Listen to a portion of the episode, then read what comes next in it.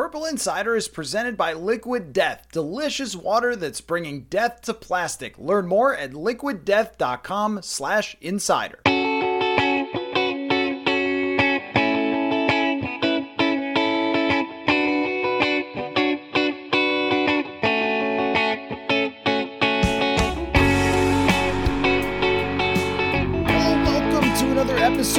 Purple Insider. Matthew Coller here again as we continue fans only week. Lots of great questions to get to, and no further updates on the Vikings defensive coordinator situation. So, all I'm going to say is just everybody enjoy championship weekend. Should be pretty good. I'm sure that a lot of you will be rooting against Philadelphia because of deep rooted annoyance with the Philadelphia Eagles uh, as they play at home for another NFC championship game. So try to uh, just kick back, have some pizza, and not get too upset if they win that game. I think that they might, but uh, I guess you're all Midwestern Brock Purdy fans today, right? The Vikings fans don't have as big of a beef against San Francisco for beating them in 2019, but uh, it does seem like sometimes fate decides to bludgeon Vikings fans over the head, and probably San Francisco, Philadelphia does that a little bit. The 38 to 7 with the Giants, all those things.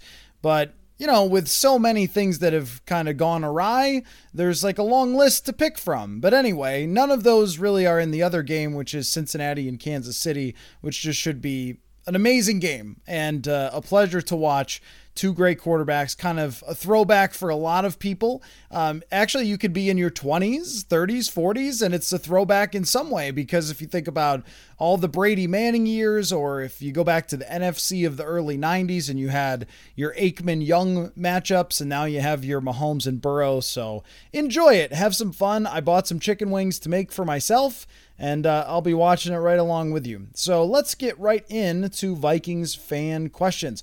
We'll start with Jeff. The Vikings had the number four ranked defense this year, according to PFF. I've contacted them several times asking how this is possible. Maybe you could ask your friends at PFF about this. My subscription is up in June, and I'll look elsewhere for advanced stats if they can't explain this ridiculous ranking. That's not your question. You have another question, but let me just answer that real quick because that has come up on a number of occasions about their overall ranking. And I think that when you look at the Vikings defense and how the individuals performed this year, what you had was either great or terrible performances. So, for example, Danielle Hunter was the highest graded Viking defensive player with an 86. I think we all agree he had a great season, 70 pressures, was top 10 in the league. Za'Darius Smith had an 82 grade, 78 pressures, again, top five in the league. Patrick Peterson, one of the highest graded corners with an 80. They also had a number of guys. I mean, Dalvin Tomlinson was a top 15 defensive tackle with a 77. I know he's not as big of an impact player from a pass rush perspective, but his grade was higher this year. He had better pass rush win rate, pressures, and Harrison Phillips graded solidly as a run defender. And I think that, you know, he probably wasn't the issue when it came to run defense. Harrison Smith also did not have one of his best seasons, but was still pretty good. So that's a group right there of very highly graded players on this team, along with a guy like Duke Shelley, who played a good number of snaps, had a very high grade. Josh Metellus, Brian Asamoah, these guys all had good grades. But if I flip it to the other side, you're going to find that there were some key players that played a lot who graded very badly. Chandon Sullivan being one of them, and also Camryn Bynum, uh, Cam Bynum. Yeah, like both of those guys, they graded under average, had terrible numbers when it came to targeted and things like that, and gave up a lot of yards through the air, a lot of receptions. Chandon Sullivan gave up more receptions into his coverage than any other nickel corner in the entire NFL. And then when you look at the linebackers, Eric Kendricks did not grade very well in coverage. And of course, Jordan Hicks didn't either. Those guys had some of their worst numbers, but they actually had decent grades otherwise, like in run defense, tackling, things like that. And so I think that they didn't grade as badly as the impact to their bad play, which was probably caused a lot by the scheme. Um, but I, th- I hope that makes sense for you that you know, if you're doing an overall grade, grading every play, and Eric Kendricks makes a nice play to stop the run, we probably forget about that because the next pass goes for 50 yards, but they're grading every single play. So they're not saying, like, oh, this pass coverage play that you made a mistake was so much crazier in terms of its impact that you get a way worse grade. That's not really how the grading system works. So you could see how like the impact of mistakes by the linebackers or bad scheme with the linebackers would be humongous, but if they played well, if they rushed the passer well and graded uh, uh you know highly on those plays, which I think both guys did, and then against the run, that you know the grade would come out a little different than you'd think. And also, if you have a nickel corner and a safety who give up some of the most yards at their position in the entire NFL, but you have five other players who graded extremely well.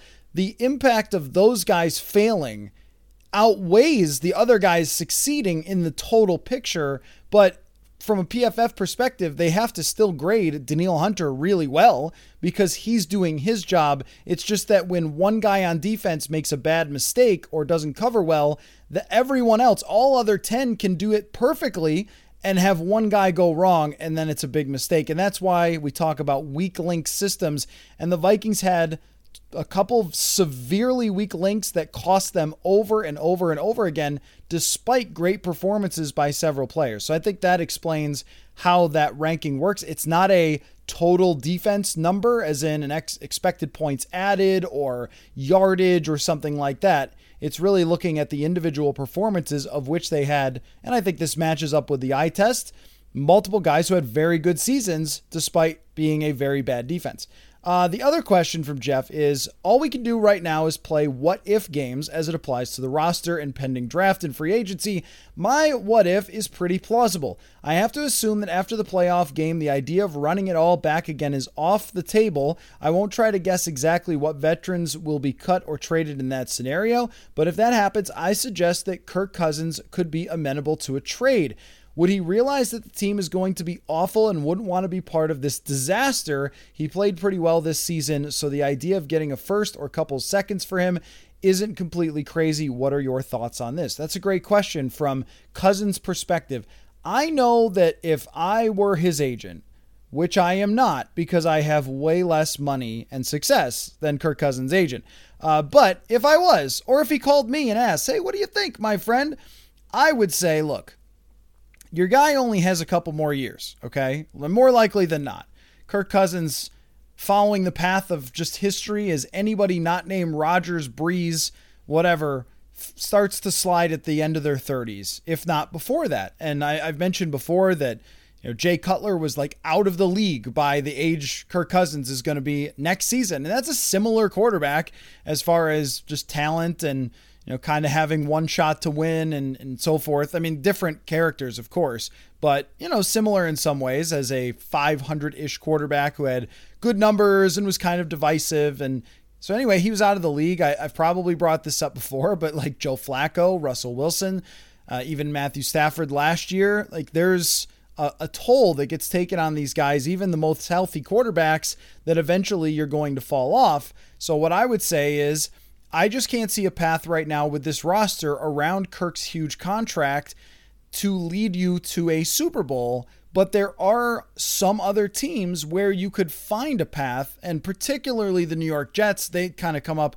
with every quarterback Jimmy Garoppolo, Derek Carr, because everybody can see it that a middling quarterback with Garrett Wilson, the offensive line they've put together, the defense they've put together, and I know they just hired Nate Hackett, which, you know, I don't know.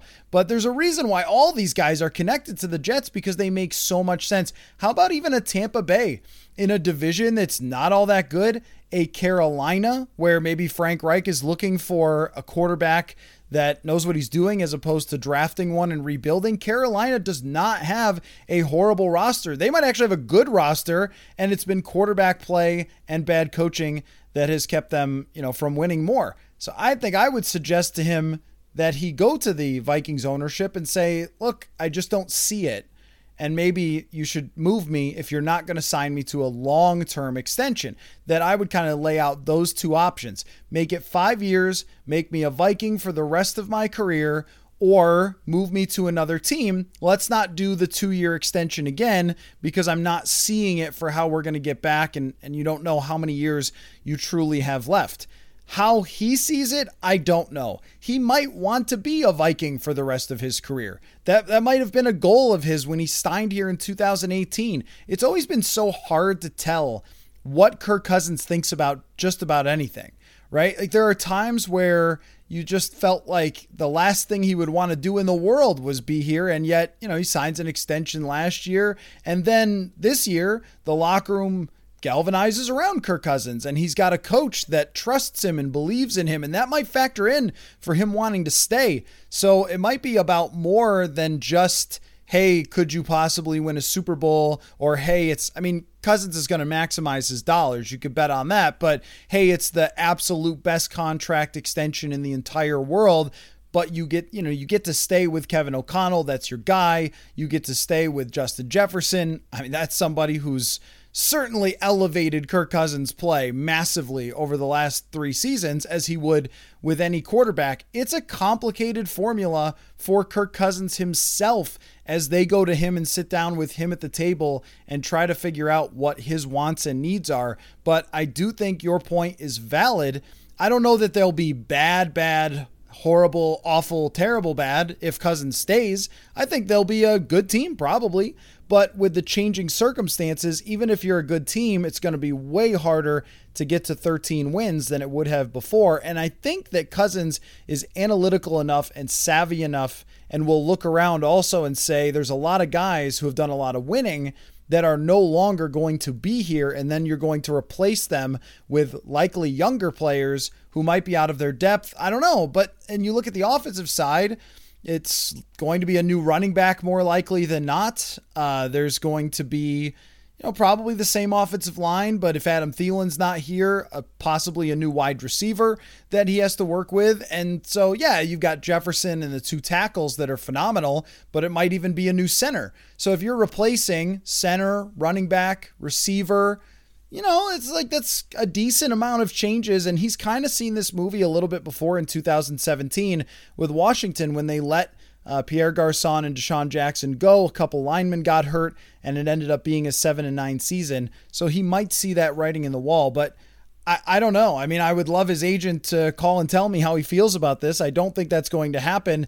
I could see him feeling almost any way about this situation. If it were me, I would say, it's probably like you've sort of run your course here and there might be an opportunity to latch on with someone who can do the Stafford thing, who can get you another chance because I'm not exactly sure that I see it right now. But also, you know, there have been older quarterbacks like Philip Rivers who have stayed with a team all the way to the end and seen through some rebuildy years.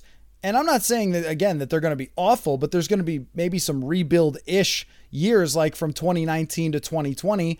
And look, he already did this once. I mean, he sort of saw that through with Jefferson coming to the team, Diggs being traded, missing the playoffs, and then coming out on the other side with a 13 win season. But does he want to spend another year or even two to get back to that point and, you know, there still remains questions about the cap and you kind of need draft luck and all that stuff. So it is a fundamental question of the offseason. And I don't have a great answer for you other than to say that your line of thinking is not at all crazy. That we always think of this from the Vikings perspective. Should they do this with Kirk? Should they do that? As if he has no say in it. But, you know, eventually Stafford wanted to move on uh, and ended up in Los Angeles. And it seemed like eventually Russell Wilson wanted to move on, and the, the Falcons, they sniffed around Deshaun Watson, and Matt Ryan asked to move on. Uh, maybe there's something like that, but usually it has to go downhill first in order for somebody to get there, right? Like with Wilson or with uh, the Falcons, it's it's maybe harder to see him being like, "I want out," when you just had a really fun season in a good working environment with somebody a head coach that you really like. So if I had to guess, I don't think that it goes that way. I don't think he goes to the team and says, "Hey, ship me off to Carolina." Uh, but I, I think that the way you're thinking is not at all like crazy or way outside the box. I mean, I think that some players probably would have that discussion. Uh, all right, next question is a bit of a long email here, but it's a good one from a longtime listener, GM, who emailed says as a lifelong Vikings fan, I've always preferred that they stay competitive so they're playing meaningful games in November and December and hopefully January. However, looking at their cap issues and lack of young talent on defense, for the first time in my life, I'm inclined to hope that they try to go into the mode of a rebuild. Belichick always had the theory that it's best to trade a player a year early rather than a year too late. They missed that boat on some of their veterans like Cook, Harrison Smith, Adam Thielen, Eric Kendricks, and they probably probably regret it now. I think Belichick's motto could still apply to both Cousins and Danielle Hunter at the present time. What kind of draft compensation do you think that they could command in the trade market? Now, I may sound crazy, but what about trading Justin Jefferson and even TJ Hockenson? I just think at some point, uh, now or a year or two, the rebuild and a new quarterback are going to be in the cards, and I question paying a wide receiver $30 million if you're going to make it through that process. So let me stop there. There's more to the email. I'll stop right there. Uh, when let, us take a look at Miami and and like put aside that they had to start Skylar Thompson and Teddy Bridgewater and look at what they were with Tua, for example, with the cheap quarterback. If you have, and eventually the Vikings will, a rookie quarterback contract with a $30 million wide receiver, like yes you can be fine. And you can build a really good roster and he's, he's not the only example. Um, aj brown's cap hit was very manageable this year and that's a good example too of how with justin jefferson this is the reason you want to sign him right now is because he won't be expensive until several years down the road. And at that point you're hoping for hitting on some other draft picks having a quarterback on a rookie contract and making it all work.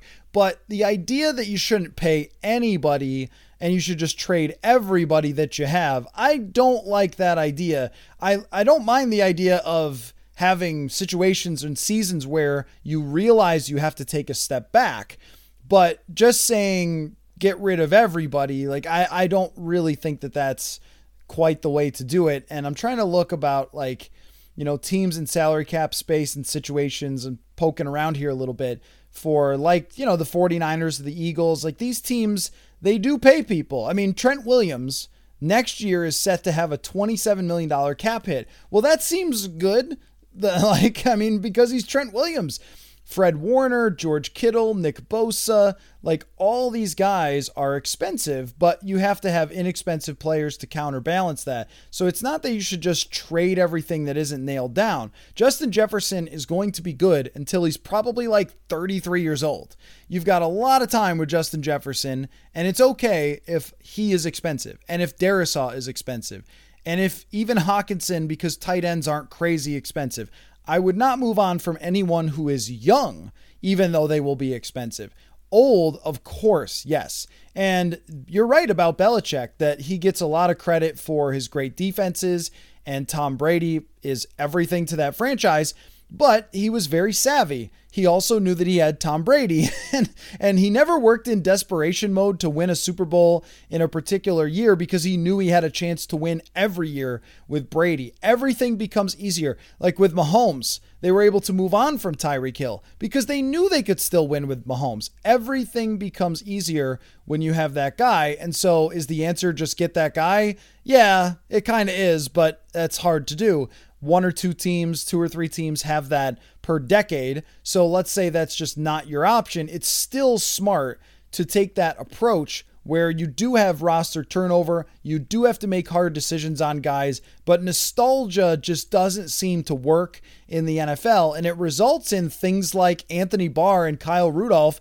being on the salary cap last year still because they loved those guys and you know they didn't want to part ways and thought they were hard to replace and it turned out that with their performances, it was just a lot of wasted cap space because they didn't pick the right time. So now is the right time to move on from a lot of guys. I totally agree with that. I just would not go moving on from players who three years from now are still going to be marvelous NFL players that's when you want to be bouncing back. Not even three years, I think two years. I really think that it only has to be a one year dip to get the salary cap right when you have superstars like Jefferson and Darrisaw. If you did not have that, and I'll throw O'Neill into that as well, if you had nothing, okay, well, that's fine. That's going to be a little bit different. Folks, it is time once again for us to have a discussion about liquid death. Now, here's the thing my wife has been one of those people for a really long time that has carried around a water bottle. And it's metal and it's gross, and she drops it on the ground all the time. And so I said, Look, why don't we try some liquid death? You're a big water drinker, give it a shot. And she has fallen in love with not only me, but liquid death as well. And it looks like sometimes when she's driving around that she is drinking a tall boy beer while she's driving. But it is indeed liquid death water. And one of the reasons that she likes it is that it comes in aluminum cans. The name Liquid Death comes from bringing death to plastic, and Liquid Death gives 10% of their profits to end plastic bottles, which are not easily recyclable. And that's another part that my wife is enjoying about Liquid Death. And I am also drinking it as well, especially the lime flavored sparkling water, which is very good. So make sure you give that a try. Go to Hy-Vee, Target, wherever you get your groceries. Go to the water aisle. Look for the can that looks actually like a tall boy beer. And if you want to learn more about where to find it, go to liquiddeath.com slash insider. That's liquiddeath.com slash insider. So, long story long, let's not go completely off the deep end. All right, back to the rest of the email. Uh, I also wonder if it's something that Justin Jefferson want to be a part of, referring to the rebuild. I know that he is phenomenal, and I probably sound crazy, but moving on from some of these players, hitting on draft picks, and being fiscally responsible, these are things that could turn around pretty quickly. I agree with you. Uh, say what you want about Spielman, but some of the extensions he offered to aging players at non premier positions have dug a hole for this team more than Cousins' contract. Cousins' contract may have led to offering some of these extensions, but at the same point, uh, the can hits a dead end of, and can't be kicked down the road any longer. Yep, totally agree. It wasn't just Cousins' money, but it was also that they didn't hit on draft picks and they were repeatedly required to sign players that they had and they could never really replace them. They had to say, no, no, we've got nobody behind player X, so we can't move on from them. We have to give them their long term extension. I agree with you on that point that missing on draft picks caused that. All right, Back to the email. Well, running things back this year produced 13 wins. Once again, we're good enough to hold the second seed. Uh, actually, uh, weren't good enough to hold on to the second seed. And it was obvious that this team had a defense that wasn't good enough to go on a long playoff run. If we keep things more or less intact for next year, the offense should be good, but I see very little hope for the defense to improve as things currently stand. Not to mention, you probably aren't going to benefit from a slew of backup quarterbacks this year as you did, and instead of nine and a half home games, seven and a half. Uh, and seven and a half road games. You'll have eight home games and nine games on the road. Finally, there are no guarantees that you'll have a fully healthy Jefferson for all 17 games and that he'll produce one of the best wide receiver seasons ever. Again, running things back with similar talent could lead to an easy 8 9 or 7 and 10 record if the breaks just don't even out. And uh, yeah, you know, I think that th- this email although it gets a little aggressive about the um, uh, about the Justin Jefferson stuff. And I'm I'm not gonna sign on to that because I think that that's like a little too much. But all of what you're saying is the considerations that they have to make, and I also just am so interested in this being the turning point of how people feel. Uh, I'm sure that there are a portion of people who follow this team who look at it and say, You just won 13 games. Why can't you do it again? But you just laid out some of the reasons why it's going to be very hard to do that. I mean, when you have one of the greatest receiver seasons ever, it's hard to repeat year in and year out. Cooper Kupp did not repeat it this year. And it's a reason why it's one of the best ever because it's hard to go back and do it again, even for the guys who are among the greatest wide receivers of all time. That's a good point. Uh, I think that the home game thing does matter. US Bank Stadium is a advantage for the Vikings. Not all home situations are like this, but I think that that one is one of those situations. And it's going to be a more difficult schedule looking at just where they have to go. I mean, they have to go to Cincinnati. Uh, that team's not going to get any worse. Uh, you just got a really difficult uh, road ahead if you're going to come anywhere close to repeating these things. And one thing I think too is just like recognizing the pattern throughout Vikings history. that it always kind of goes this way. I mean, even though they tried to stave off regression from 2017 to 2018, it still happened because in 2017, Everson Griffen had his best career season, and then the next year he didn't and was not available for a handful of games. They had a good offensive line in 2017, but Joe Berger, Berger uh, retired. And I think they lost somebody else, Nick Easton, from that. They tried to replace them. It wasn't the same. And they tried to replace their offensive coordinator. It wasn't the same. Like things change from year to year. And that's why last year they had a sense that hey, it could actually get better because we had some things go wrong and against our luck. And they were right that it did go much better to win 13 games, but you also have to see the other side of that regression as well, which so many of you seem to be spotting. And I just wonder like if you're able to see this and we're able to look at it from kind of an objective perspective, are they realistic as well? Because it does seem to be a pretty beaming light that it's going to be hard to do what they did again from next year with all of the evidence, but that doesn't mean it's easy to convince everyone to do that. And I guess one thing I keep coming back to is from Kevin O'Connell's perspective. We always talk about the owners, but O'Connell has a big say in that room. And is he going to be okay with losing a lot of these players that meant so much to them. I mean, you can look at a Jordan Hicks or even an Eric Kendricks and say, all right, you know what? We could probably find someone who does the same thing. You might even look at an Adam Thielen and say, we can find someone who does the same thing. That's not the easiest thing in the world because he still had 70 catches, but okay, maybe find someone who can run after the catch a little bit better and so forth. Uh, not too many guys catch every pass like he does, but you know, okay, maybe you can replace that level of production for much cheaper. But is he going to agree to any more radical approach than that? Or is he going to want the same sort of hole plugging, one year free agent contracts and so forth, which in theory feel competitive rebuildy because they don't lock you in, but it also prevents someone else from progressing or getting a chance.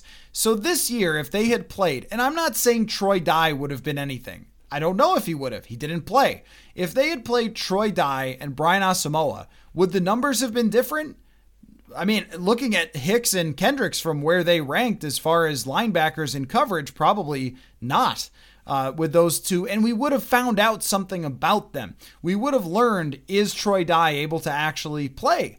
And if he is, then they can sign him to a reasonable extension and have somebody there.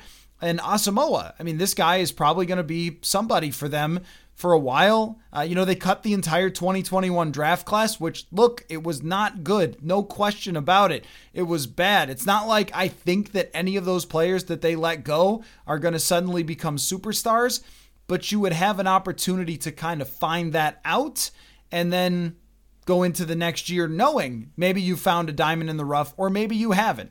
And that happens sometimes in the league where when someone gets an opportunity to play and if they don't play well eh, well you know right that's kind of the looking back at last year and some of the veteran players. And like if you had drafted a receiver or signed a receiver and traded Adam Thielen last year when maybe you could have gotten something back well could that receiver in his place have been just as valuable or more valuable? The answer is probably yes. And this is why it ties back into what you said about Belichick. Belichick seems to have understood this. Bill Walsh understood that. It's in his A Football Life documentary that a lot of times, despite how much you love a guy, when they start to slip, there is somebody else coming up. There's a lot of football players in the world. There's somebody else coming up or available for cheaper, and that is the harshness of the league. And this team has not always been like that in, in terms of its like pragmatism. It hasn't looked at uh, things through a harsh type of lens. It's been much more of a we love this guy. He's going to be hard to replace. Um, but yeah, I mean, I think that what you're saying there, the thing that sticks out in this email, in this discussion, is that you've never been for this and you're for this now because you can kind of see where this could be headed if they try to run back. And that's really good perspective, and I appreciate that a lot. Thank you for that email. All right, uh, next question comes from at Vikings TE Screen.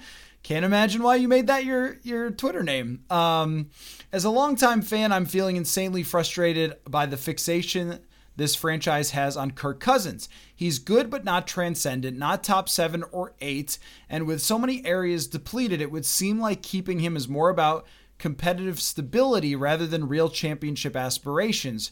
Are we, as fans, stupid in thinking that the team would want championships more than competitive relevancy? You've been around the insiders. Is it a big secret everyone keeps from the public uh, that they care more about sales than championships? No, I don't think that that is a secret that they keep from the public. Although, if it's a secret, then I wouldn't be telling you.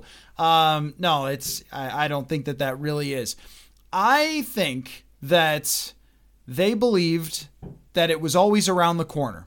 And I understand why. Like, if we go through the whole thing, I understand why. Because there was always a bad man. There was, so they signed Cousins in 2018, and it's a good team. It is a good 2018 team. But John DeFilippo's offense, Cousins play in some big games, some of the things that I mentioned, the regression stuff, not having a third receiving option, like all those things played into it. And by the way, that first place schedule, uh, they all played into it in 2018. It was a harder road to where they wanted to go. And they had a target on their back because they were talked about from day one as Super Bowl or bust. So it didn't work out there, but they could point the finger at John DeFilippo. It was his fault.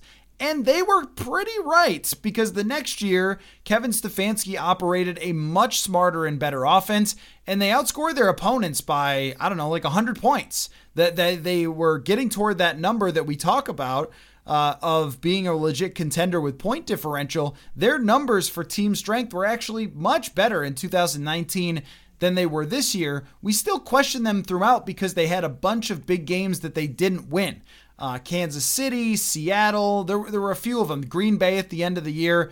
But they proved their team strength in New Orleans that that was probably the best shot that Kirk Cousins was going to have. But by winning that playoff game, and this might happen with the 13 wins this year, you could see why they did this. Like, I think a lot of us whose team it isn't, you know, it's very easy to say, like, it's not my millions and millions of dollars. So it's much easier for me to be like, uh, hey guys, you're losing players on defense from 19 to 20. So maybe you should, et cetera, et cetera, you know, cut everybody and move on from Cousins and maybe even just change coaches or whatever. Uh, but that's much harder when it's your team, it's your hearts into it, and it's your millions of dollars and you just watched your guy win a playoff game against Drew Brees in the Superdome. So I remember Spielman coming back and saying, yeah, you know, I, I think Kirk really proved that he can win in the postseason and stuff. And he was great in that game. Uh, and especially that final drive with the throw to Thielen and the drive and the throw to uh, Rudolph. And so the idea was they sign him to an extension, lower his cap hit, and get the same results next year, only a little bit better. They'll replace some guys through the draft. They'll trade unhappy Diggs. They'll get a happy good receiver, which they did. And then everything will be on the right path. But if you extend Cousins, it doesn't mean you need to win in 2020 necessarily. You just need to be in a much better spot heading toward, back toward that strength that you had in 2017. You can see why they did it. And in hindsight, it's easier to criticize. At the time, I think it was foreseeable, but it, it was a debate. It wasn't like, oh, wow, this team is just going to be horrible this year. I think I probably picked them to win nine games or something, nine or 10. And you could have seen it in 2021 had they hit on a few draft picks other than Jefferson in that draft, which they did not. So all these things usually surround the draft in some way or another. But my point is that there's no conspiracy. It just kind of is how the order of operations worked. So then last year, Cousins plays very well, and they come this close in a bunch of games. And look, a lot of them were defensive meltdowns. That it was Cam Dantzler going too deep in the end zone against Detroit. It was Bashaud Breeland uh, not making a play, and then also Dantzler against Cooper Rush in that game. Like, it truly was not Kirk Cousins failing in the clutch or failing to come up in the bigger games in 2021. It was really a matter of uh, that their defense seemed to fall apart at the biggest moments. So, again, then you have Eric Kendricks and Adam Thielen. And I, I don't know who was in this room for sure. I mean, Eric Kendricks said he was. So, um, him for sure. You have them telling you, look, if we have the same results, and Patrick Peterson by coming back, if we have the same results with better coaching and better clutch play, we will win a lot of games, and Kirk can win them as well.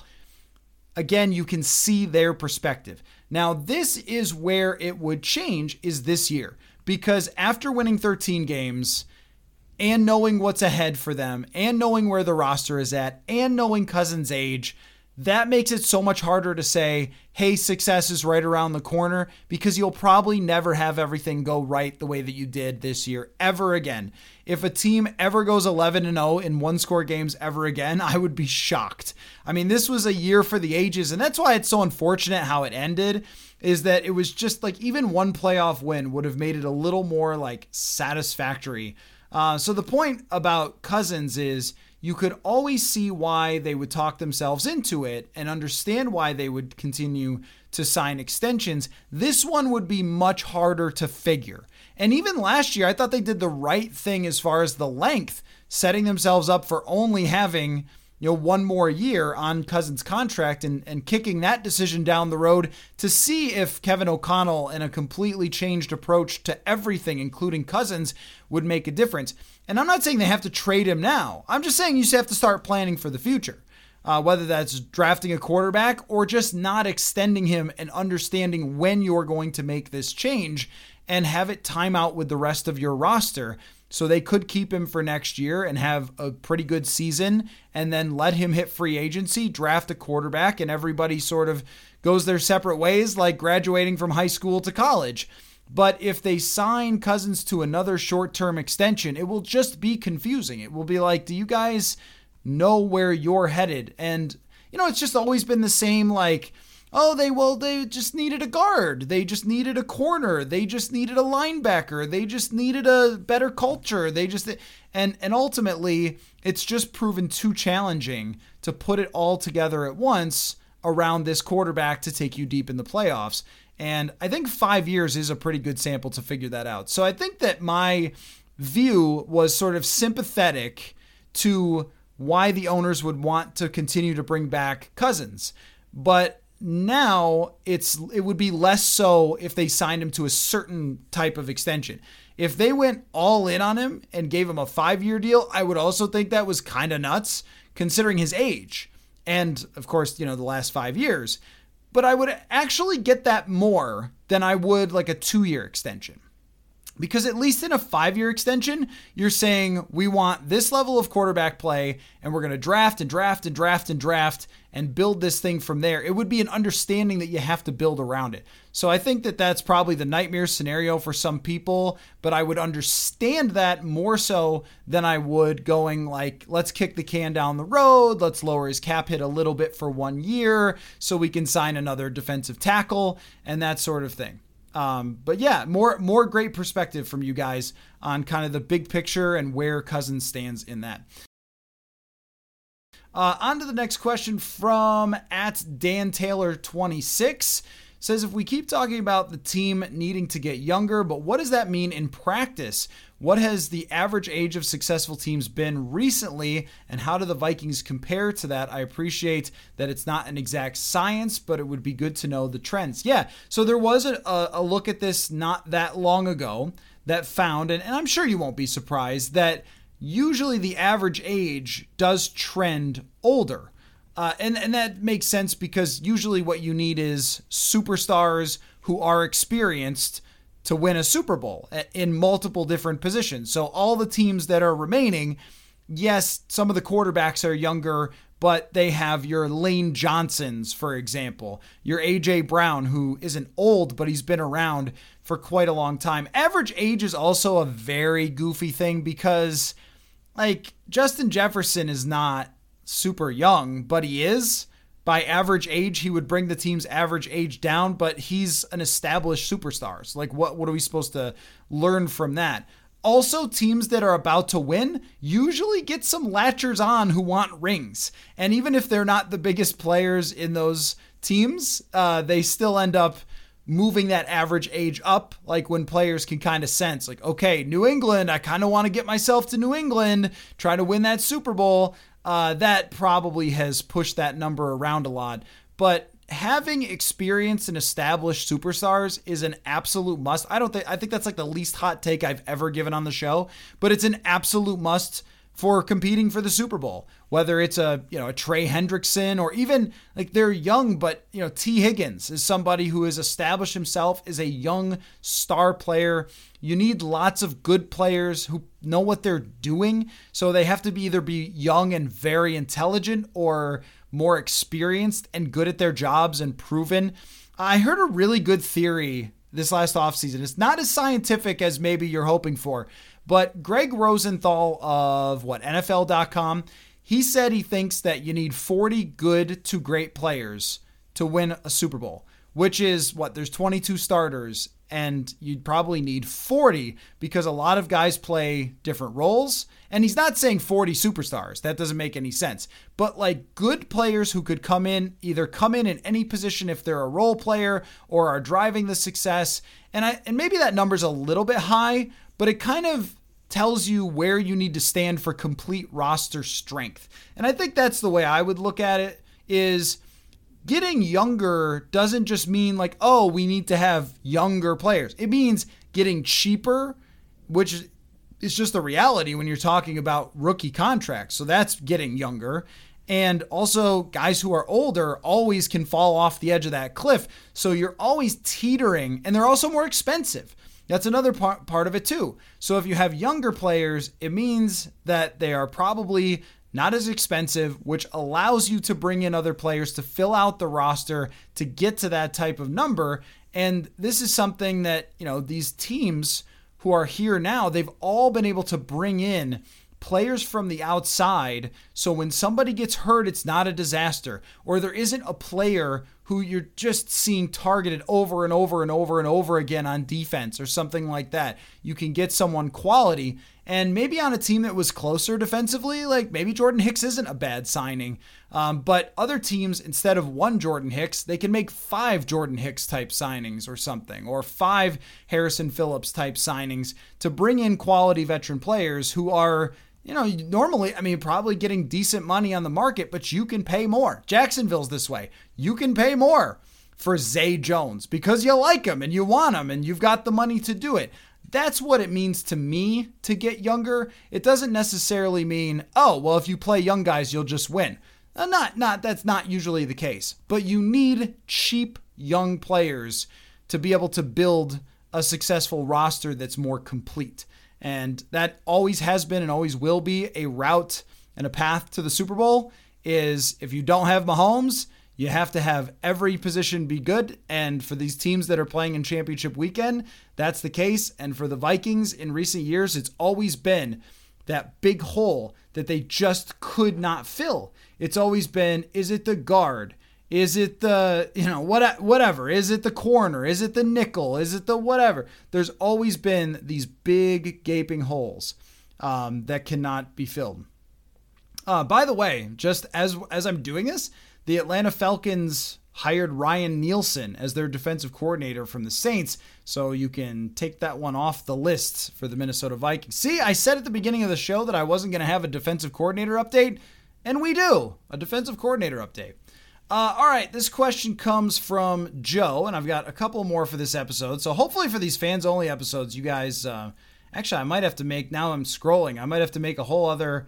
Yeah, probably a whole other episode. So what a shame. You'll have more to listen to. All right, this one comes from Joe. Hey Matthew, Happy New Year. Now that's questionable. Right off the right off the bat, Joe. I'm recording this on January 27th. I think we're past the Happy New Year thing.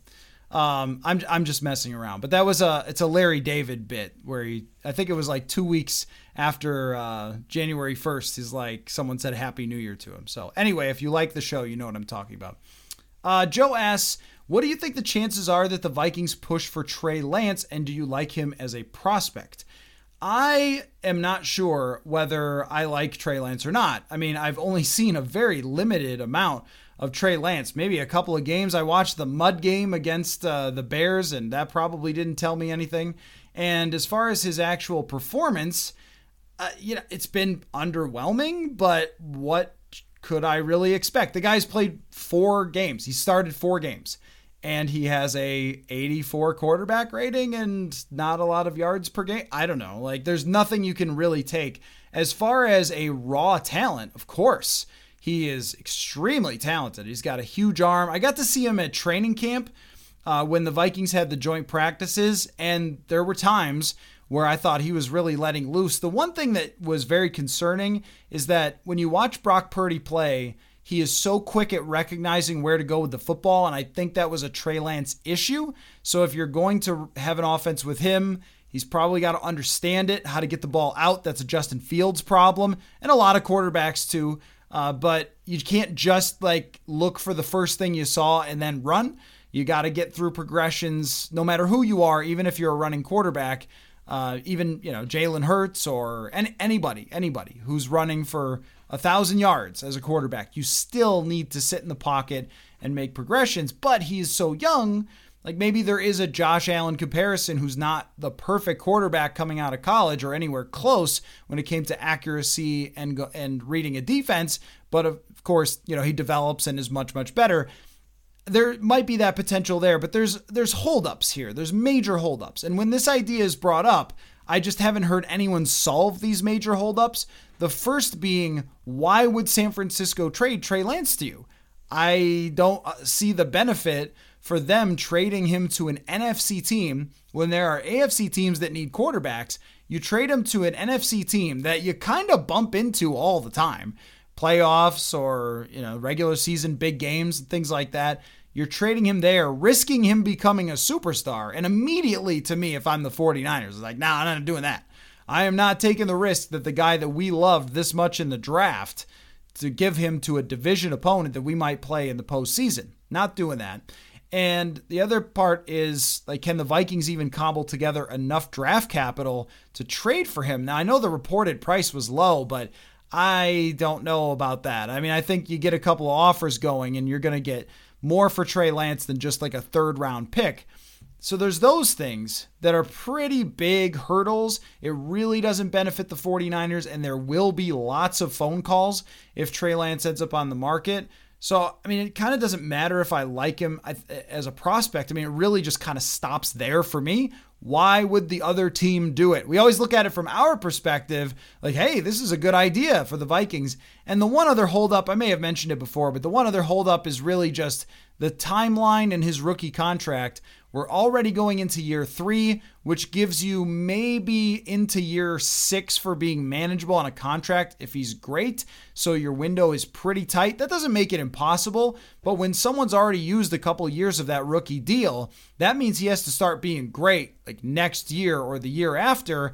And then you might get one chance with him while he's cheap. And then all of a sudden you're talking about having to pay him, going down that same road again. And then he needs to be an absolute megastar and not just good. And we sort of go round and round and round. So there's merit to the idea from the Vikings' perspective if they think that they're not far away. And with Jefferson, maybe you don't feel that way. Uh, but it's a tight window if you're doing it before he becomes expensive. And even with a team like Buffalo, where Josh Allen's going to become expensive, there are just concessions that have to be made, and you have to be a Josh Allen level quarterback to work around that. And we'll see if they're even able to do that as well as they have been during his rookie deal. Uh, okay, one one more. Want to go one more? Let's see.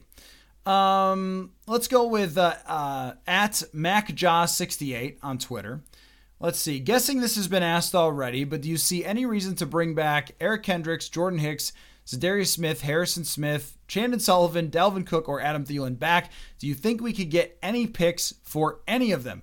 Yeah, there's a case for Harrison Smith to return and maybe for uh, Za'Darius uh, if they feel like his knee is not going to be a problem in the future. I know that the second half of the season was less impressive, but he had overall a great year. And if his health is okay, uh, it is risky compared to what they can make in the dead cap, or like they're not hit with much dead cap. It was, for all intents and purposes, a one year contract that gave them the cards.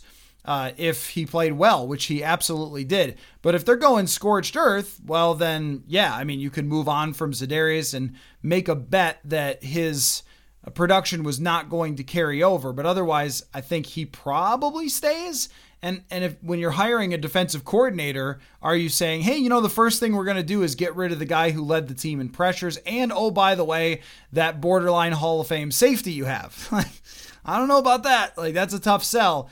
Those guys could stay. I mean, Chandon Sullivan, of course, Jordan Hicks, Eric Kendricks is a tough one uh, because he's been such a good player for them, but I think it's probably time as well. Dalvin Cook was one of the least effective running backs per his carries in the entire NFL. Easy to move on from him, I think. And uh, Adam Thielen is another tough one because if you ha- if you do the June 1st thing, everyone loves the June 1st uh, with the salary cap. Oh, well, you could just cut him after June 1st and create X number of dollars. While that is true, you have to pay those dollars eventually. So they get pushed down the road and they make the future harder. Maybe you should just bite the bullet now and take the bigger dead cap to just move on and not have to push it down and make your life harder in the future. That's why I can't stand the void years thing. And I bring it up all the time because Dalvin Tomlinson, even if they extend him, they still have to pay those void years. They just get spread out, but you still have to pay them. They don't disappear into thin air. Like that money is dead cap and it is there somewhere on your books. And it's not great for you if you're looking for cap flexibility. Um, so with Thielen, though, I think Thielen is a coin flip to be back. It seems like maybe he's not the happiest with how this went this year uh, as far as his own personal production. But at the same time, like it, it's kind of the, the road we've been down many times is they're going to move on from this guy. No, they love him, so they'll just keep him. And last year really was the year to probably move on from Thielen. I'll say that they don't, but I think it is very, very possible. Uh, do I think they could get picks for them? Here's what's hard. Someone like Harrison Smith, the answer would be yes because he's very good, but his contract is really rough. And that means that any other team is just going to say, We love Harrison Smith, but we're not giving you almost anything for that. And that kind of goes for almost everyone here. Now, Za'Darius would be one that would have some, you know, potential for getting something back, but it's probably not that high. Again, it's a fairly high cap hit they would be wondering why you're getting rid of him and saying, well, it sounds like you need to move him for your salary cap. And this is where you end up in a tight situation. And how Amari Cooper ends up being traded for a fifth rounder in Dallas is when other teams know that you got to get underneath that cap, things become very, very tricky uh, to get other teams to help you out. And as I think we saw last year in the draft, uh, I'm not sure that Kwesi Adofo-Mensah yet is established enough to get other GMs who are going to help him out and say, okay, well, we'll step up, we'll give you a good price for that. Um, so I, I, think that almost all the guys you mentioned just don't have a lot of draft capital uh, that's going to come back. If we were talking about doing it on Madden and they had 80 something grades and you could just trade them for, um, you know, a first round pick or something, like, yes. But in practice, those contracts matter a lot to the teams making the acquisition. So aside from Za'Darius Smith, it's hard to see anybody making a deal for those guys and giving up more than like a fourth or a fifth round draft pick. That's why the position is difficult uh, that they are in. Because if you want to get draft capital back, real draft capital, there's only one guy that's realistic to trade, and that's Danielle Hunter. And you don't actually really want to do that because he's good at football. Um, but that's the spot that they have put themselves in. It is a fascinating position and one that we'll be talking about for a long time. So I've got more questions to get to uh, for another episode very soon. The next time that we'll do a pod, though, is uh, after Sunday night, breaking down the conference championships. If you have a YouTube account, um, it's right after the games. Paul Hodowanik and I are going to be on there breaking down what we saw, talking a little Vikings if there's any changes, and reporting over the next couple days, which a lot of times in those pregame shows, there might be something Vikings related for the defensive coordinator or whatever. So, um, you know, a lot to look forward to. And then we'll be back to fans only questions next week. Uh, I think Searles will still be around next week, even though it's the weekend between the Super Bowl, and we'll we'll dig up some guests and get back to rolling. But always love these fans only episodes and appreciate you sending questions to purpleinsider.com or on Twitter at Matthew Coller. Much more to discuss in the offseason. We'll catch you all guys soon.